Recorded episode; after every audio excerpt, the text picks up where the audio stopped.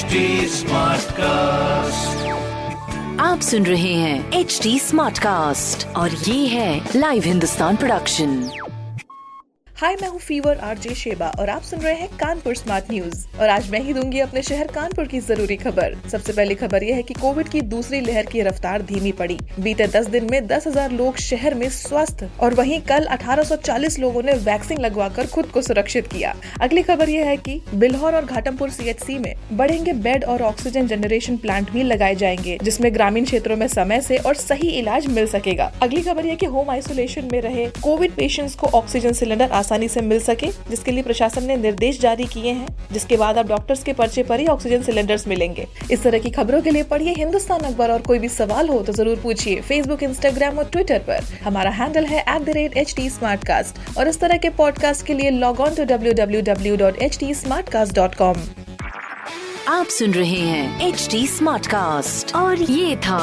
live Hindustan production HD Smartcast.